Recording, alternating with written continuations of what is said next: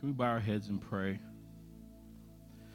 And as we do, um, I invite us to remember our brothers and sisters around the world who are not able to worship in public. Um, those for whom uh, calling on the name of Jesus would mean almost certain death. But still, they gather in secret and against the threat of death and they worship.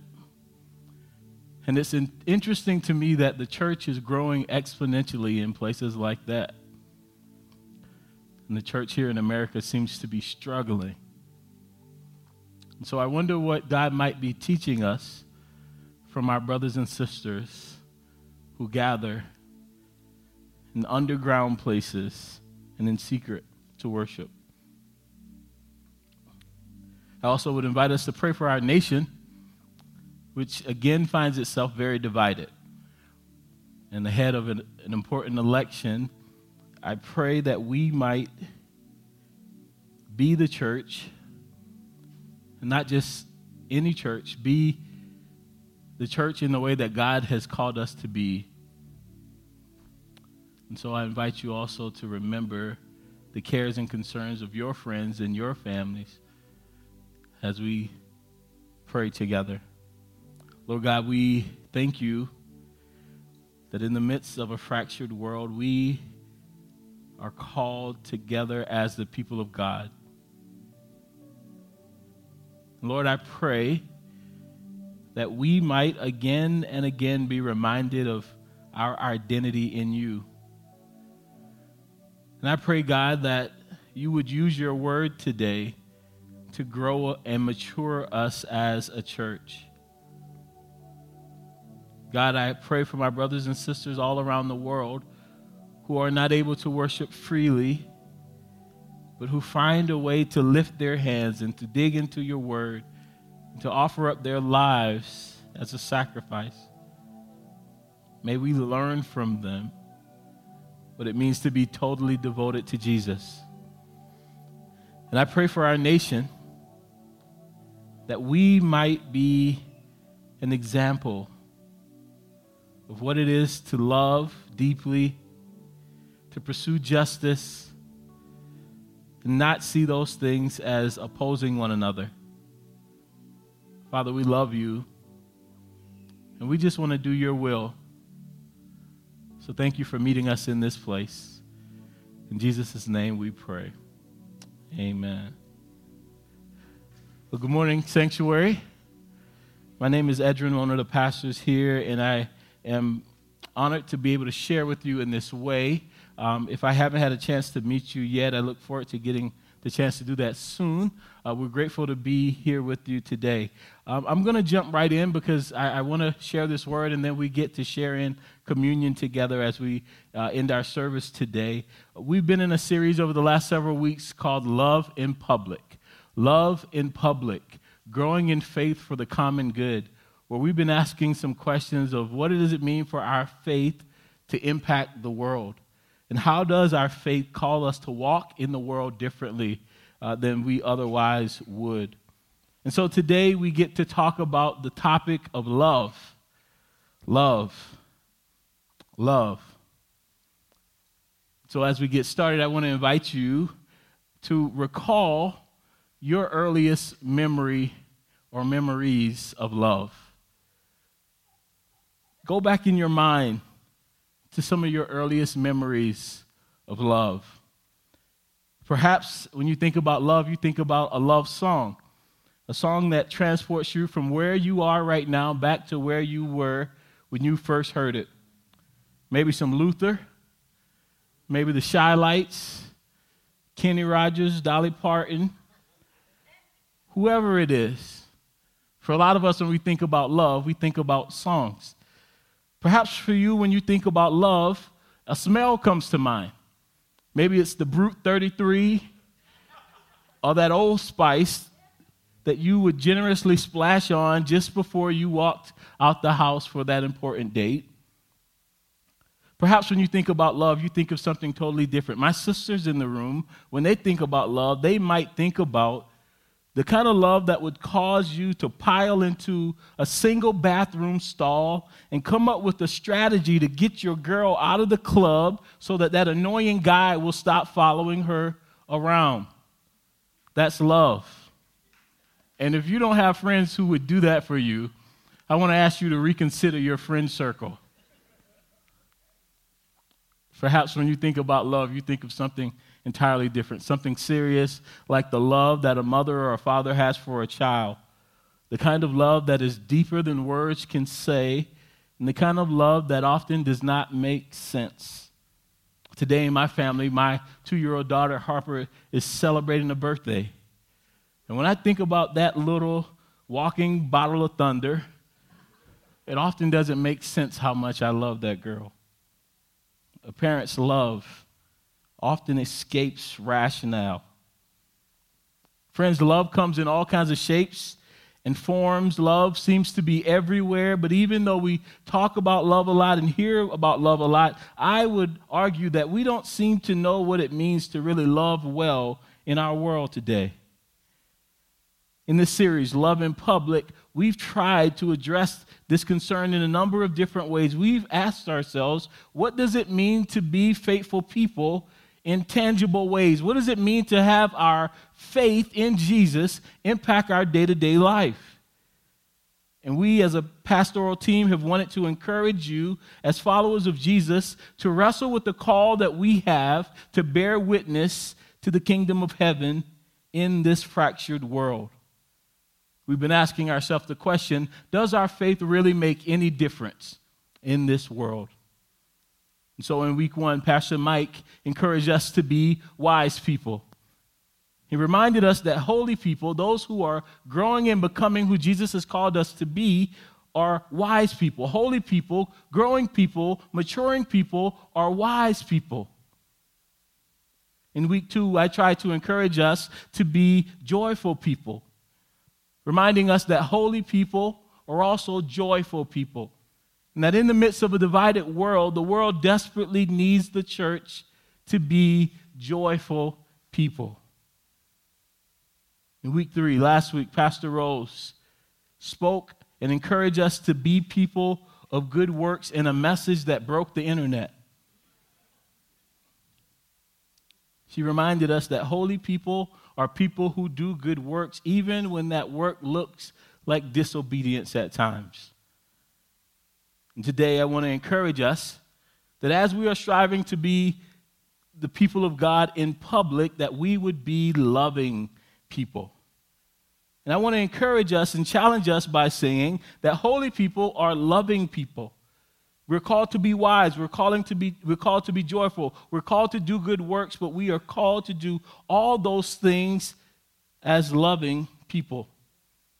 And so I want us to look together at the book of Matthew the Gospel according to Matthew, chapter 22, verses 34 through 40. The Gospel of Matthew, chapter 22, verses 34 through 40. If you don't have a Bible, it's going to appear on the screen for you. Here's what the Word of God says Hearing that Jesus had silenced the Sadducees, the Pharisees got together. One of them, an expert in the law, tested him with this question Teacher, which is the greatest commandment in the law? Jesus replied, Love the Lord your God with all your heart, with all your soul, with all your mind. The second is like it love your neighbor as yourself. He says, All the law and the prophets hang on these two commandments. Verse 37 again, Jesus says, Love the Lord your God with all your heart, with all your soul, with all your mind. This is the first and greatest commandment. And the second is like it love your neighbor as yourself. All the law and prophets hang on these two commandments. The book of Matthew comes to us from a tax collector who had changed and become a Jesus follower. The book of Matthew is written primarily to a Jewish audience with the intent of proving that Jesus was the promised Messiah. Matthew's gospel is the fullest record that we have of the teachings of Jesus. And since the church's earliest days, the book of Matthew has been useful in teaching new Christians about the faith. This section of passages that we're looking at today, this section of Matthew 22, is often referred to as the Lamb's examination. Because in this particular passage of Scripture, or in this area of, of, or part of the book of Matthew, Jesus is preparing himself for his coming death, and he faces a series of trick questions in the midst of preparing to go to Calvary. You'll recall in the Old Testament system of sacrifices that before a lamb could be used for sacrifice, it had to be examined, it had to be looked over. And, it was, the, the folks were searching to see if it was without blemish because it needed to be without blemish if it was to be the sacrificial lamb.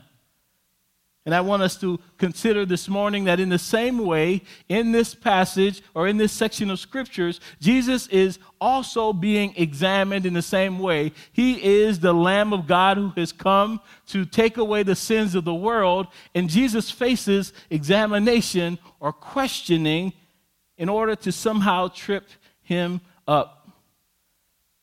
Jesus faces questions from religious leaders who were hoping to prove that he was unfit, that he was fake, that he was a phony, that he was a false teacher, that Jesus was some unlearned babbler who needed to be exposed. So, in this section of Matthew, we see the Lamb of God who has come to take away the sins of the world facing examination. Now, I want you to stick a pin in that image for a moment. And I want you to consider the questions that Jesus was being asked. the first question came from a group known as the Herodians, and they asked Jesus about Caesar and taxes. They were hoping to get Jesus to say something that would speak against Caesar, but Jesus told them to look at the face on the coin that they held. And because it has Caesar's face, he said to them, Give to Caesar what is Caesar's, and give to God what is God's. Jesus had not been tricked, he was too wise to be tricked. And so the Sadducees, another group of religious leaders, came and asked Jesus a question about marriage and the resurrection, hoping to confuse him as they had done many others. And Jesus said to them, your assumption that there would even be marriage in the resurrection says something about who you are.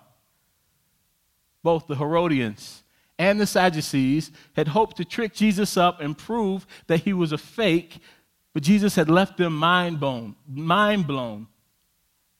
And so Jesus comes to yet another set of questioning. The Pharisees, they come to him as experts in the law, and they say to him in the passage that we just read, Teacher, which is the greatest commandment in the law? And it was Jesus' response to this particular question that I want us to consider today as we think of what it means to love well in public. And so I want us to, to look again at Matthew 22 in light of this context. Matthew 22, verses 34 through 40. And here again, the question that is set before Jesus. Hearing that Jesus had silenced the Sadducees, the Pharisees got together. One of them, an expert in the law, tested him with this question Teacher, which is the greatest commandment in the law? Jesus replied, Love the Lord your God with all your heart, and with all your soul, and with all your mind. This is the first and greatest commandment. And the second is like it love your neighbor as yourself. All the law and all the prophets hang on these two commandments. As we talk about love today, you might be asking yourself, Pastor Edrin, why, of all the passages in the Bible that talk about love, would you choose this one? Why would you not choose something more poetic, something more soft and fuzzy? to talk about love. You remember a few moments ago, we talked about the fact that Jesus was the Lamb of God who had come to take away the sins of the world. And in this section of Scripture, Jesus had to be examined to prove that he was who he said he was.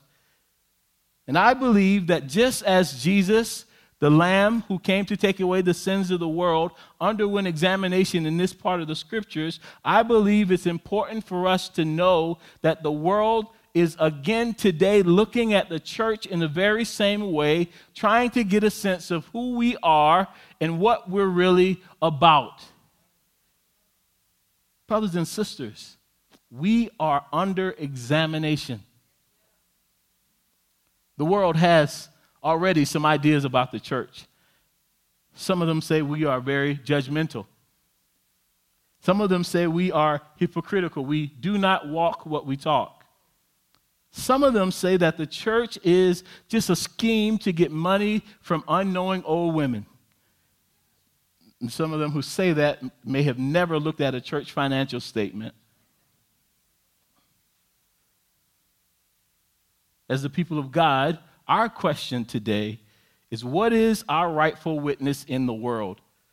And my hope for us, my prayer for us, my big idea of this message today is that we ought to be people who love even in the midst of a fractured world.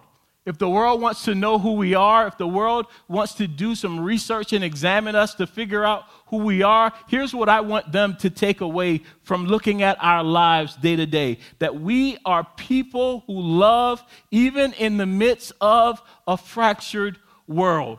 That's who we ought to strive to be. That's who Jesus has called us to be. That's who we are at our best. And when we fail to be people who love in the midst of a fractured world, we give away all that God has given us.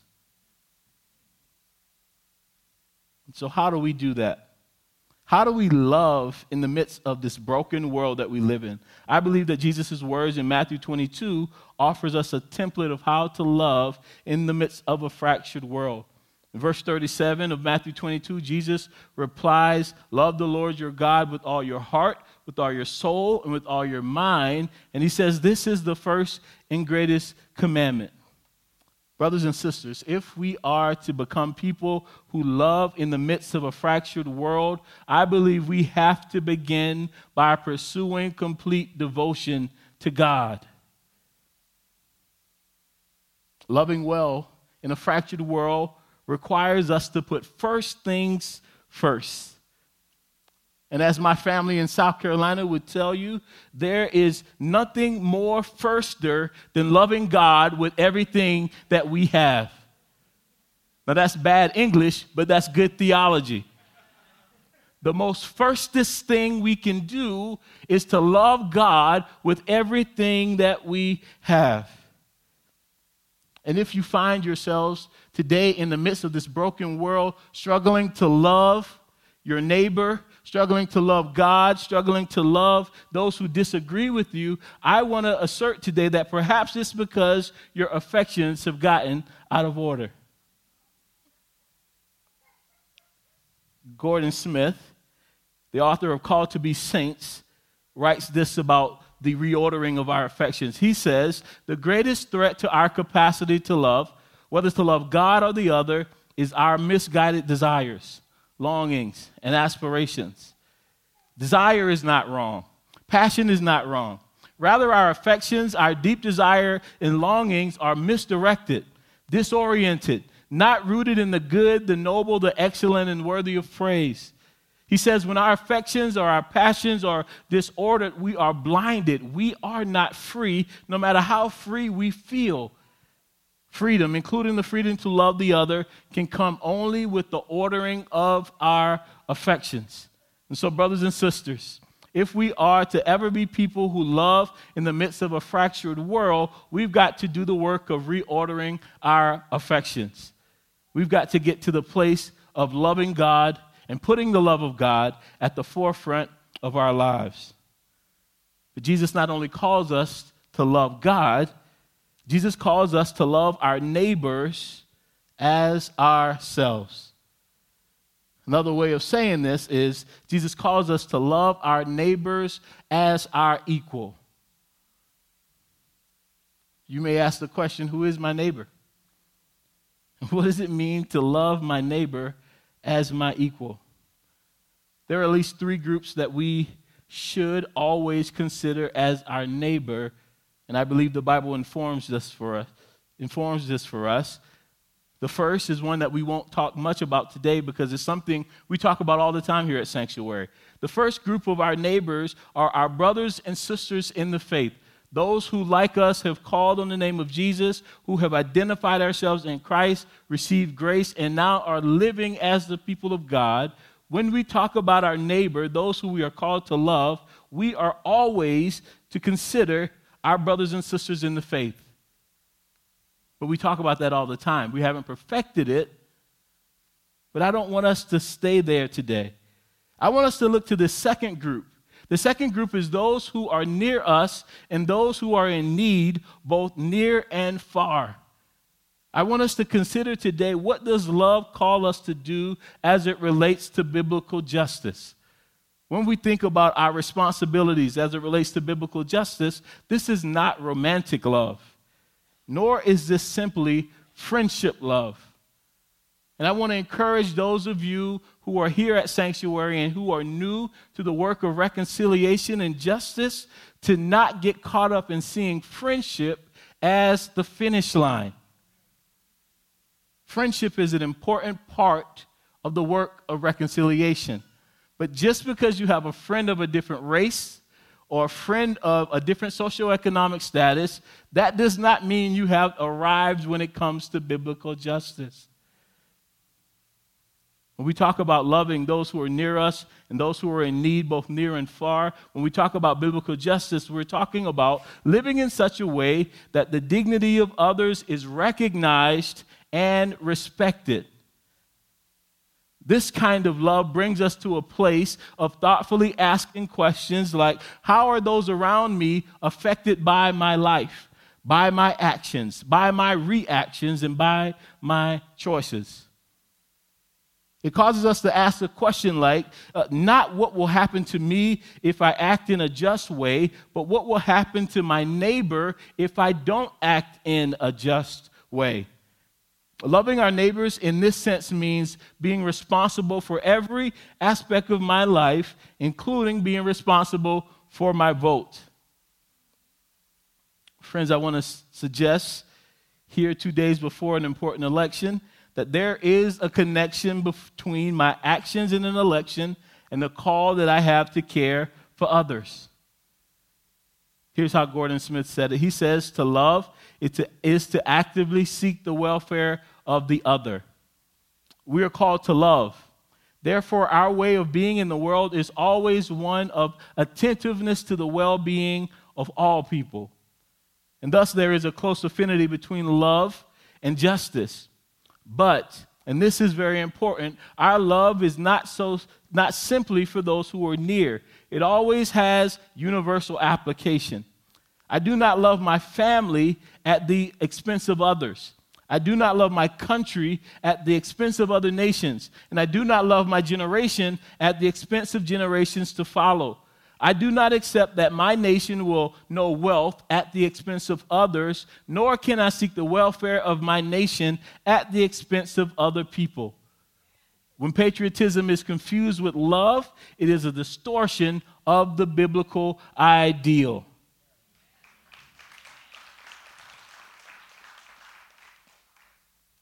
Smith says that to love to ask, what does it mean to live with political responsibility towards my neighbor? How can I listen well? How can I serve well? How can I seek reconciliation? How can I see my destiny in light of the well being of the other? How can the suffering and needs of others shape my life and destiny? To love my neighbor is to be consciously aware of my neighbor, to seek to know and care for what they are doing, suffering, and saying. We are called to love God. We are called to love our brothers and sisters of the faith. We're called to love our neighbors near and far. But this final idea of neighboring is the one that often trips us up. We are also called by Jesus to love our enemies. Jesus was not tripping when he said it, it was not a typo in the translations. Jesus says that we also ought to love our enemies. Matthew 5 43 says, You have heard it was said, Love your neighbor and hate your enemy. But I tell you, love your enemies and pray for those who persecute you, that you may be children of your Father in heaven. He causes the sun to rise on the evil and the good and sends rain on the righteous and the unrighteous. If you love those who love you, what reward will you get? Are not even the tax collectors doing that? And if you greet only your own people, what are you doing more than others? Do not even pagans do that? He calls us to be perfect, therefore, as your heavenly Father is perfect. Friends, I don't expect to hear any amens on this section of the message. But I want you to hear me say clearly that if we are to be people who love in the midst of a fractured world, it will be critical for us to love those who we see as our enemies.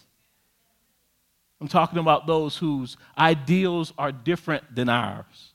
I'm talking about even those who are active in oppressive systems. That even as we fight for justice and goodwill in the world, we don't have an excuse to hate other people.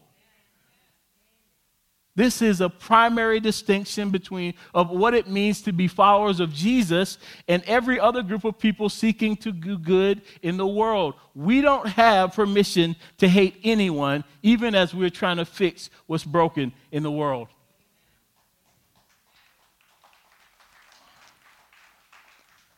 Our justice pursuits must always be rooted in love. Dr. King reminded us that we should never let a man pull us so low as to hate him. We root our pursuits of justice in love because we know that love transforms in a way that nothing else in this world can. Love has a redemptive power that is far greater than anything that hate has to offer us.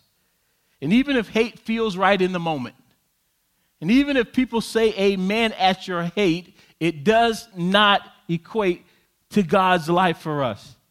You see, hate demonizes the other, while love sees the other as a victim in need of love themselves. Hate suggests that the other side is beyond saving, while the love of God says that redemption is possible even for the worst of sinners.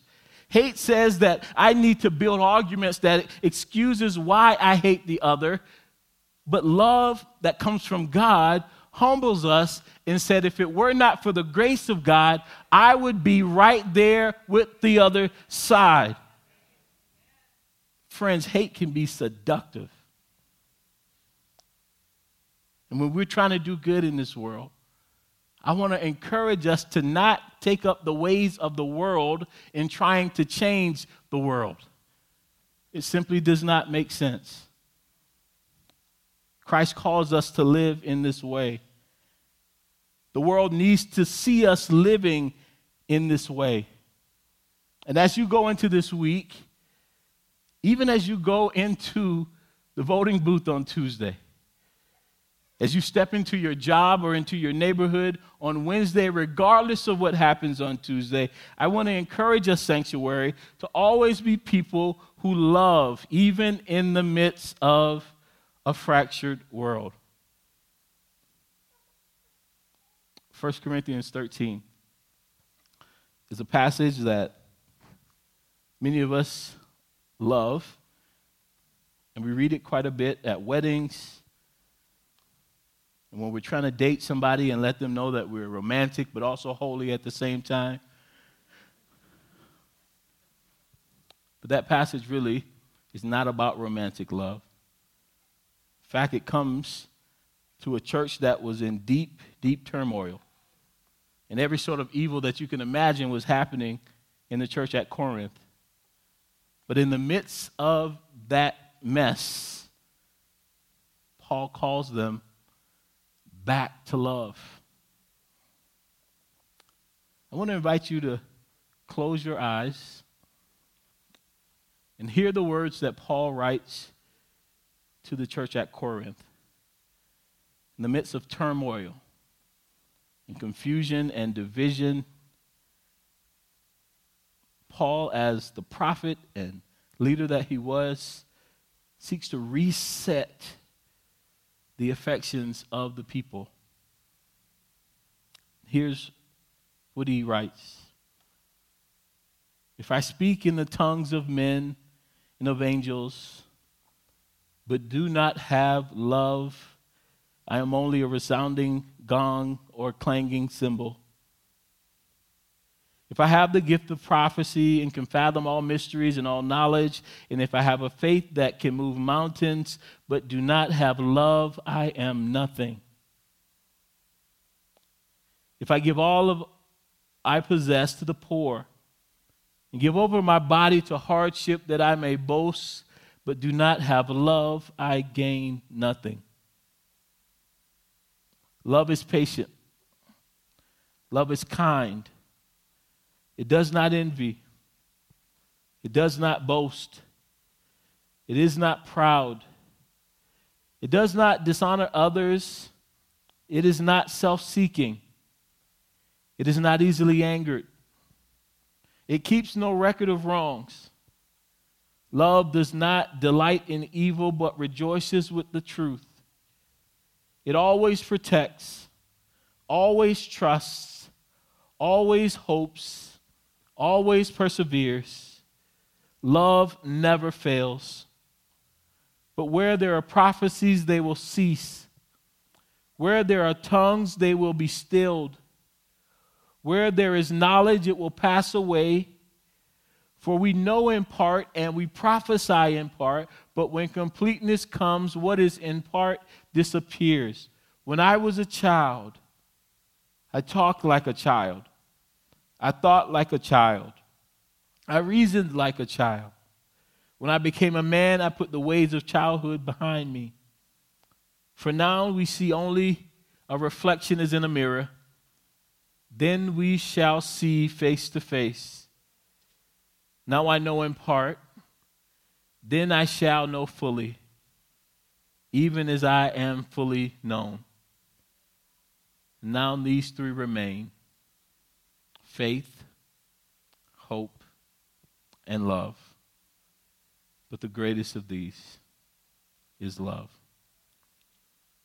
Lord Jesus,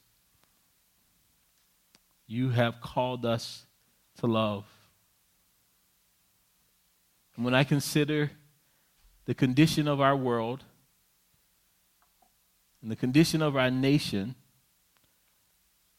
Lord, I don't know if there's anything more important for the world to see from the church than our love.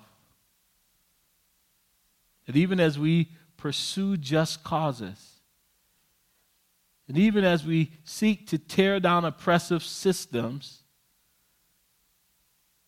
you call us to be people who love, knowing that love is the greatest force in the universe. Father, I pray that you would help us as a church, help us as brothers and sisters to know what it is to pursue justice in a loving way. Father, thank you that you loved us so much, that you've called us to a new life in a new way that goes beyond political party, that goes beyond right and wrong, that seeks to please you above all. God, I pray that where we fall short, you would cover us in your grace and that we would not hoard your grace for ourselves, that we would shower your grace on others as well. Jesus, we love you. And we just want to be your people in the world. We pray these things in your perfect name. Amen.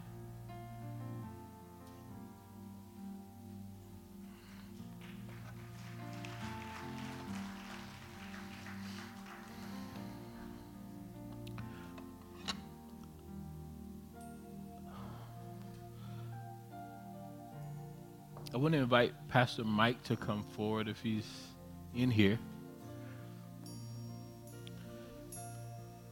to give a few words about our communion and to help us transition. Yeah, good morning again, Sanctuary. Good to see you.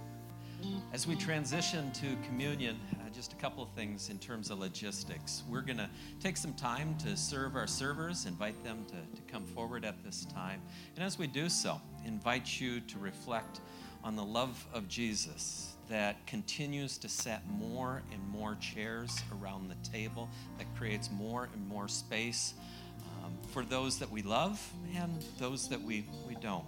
Uh, those that we need to, to do community with and those we need to be transformed then, uh, after we've served the servers, uh, our hospitality team will come to the end of your row. They will invite you to come forward. And as you do so, you will pass by a bucket, which will be used for our care and support offering. We love uh, to connect with our community and come alongside those who are experiencing uh, financial distress uh, and be able to support them and help them. Tra- uh, transition through those hard places in life. And then uh, you'll ha- be offered communion. Every station is gluten free, so feel free to, to partake in that way. And then as you go back, uh, one of us will be uh, in the wings over there. If you would desire somebody to, to walk alongside you and, and maybe share a time of prayer with you, um, but that's how we do communion here at the sanctuary. And so come to the table. Pastor Edrin. Throughout the history of the church, um, one of the ways that the church has been reminded of God's love for us and God's call for us to be loving people is through the sacraments. So, whenever we come to the communion table and whenever we participate in baptism, we are reminded to love God. When we come to the table,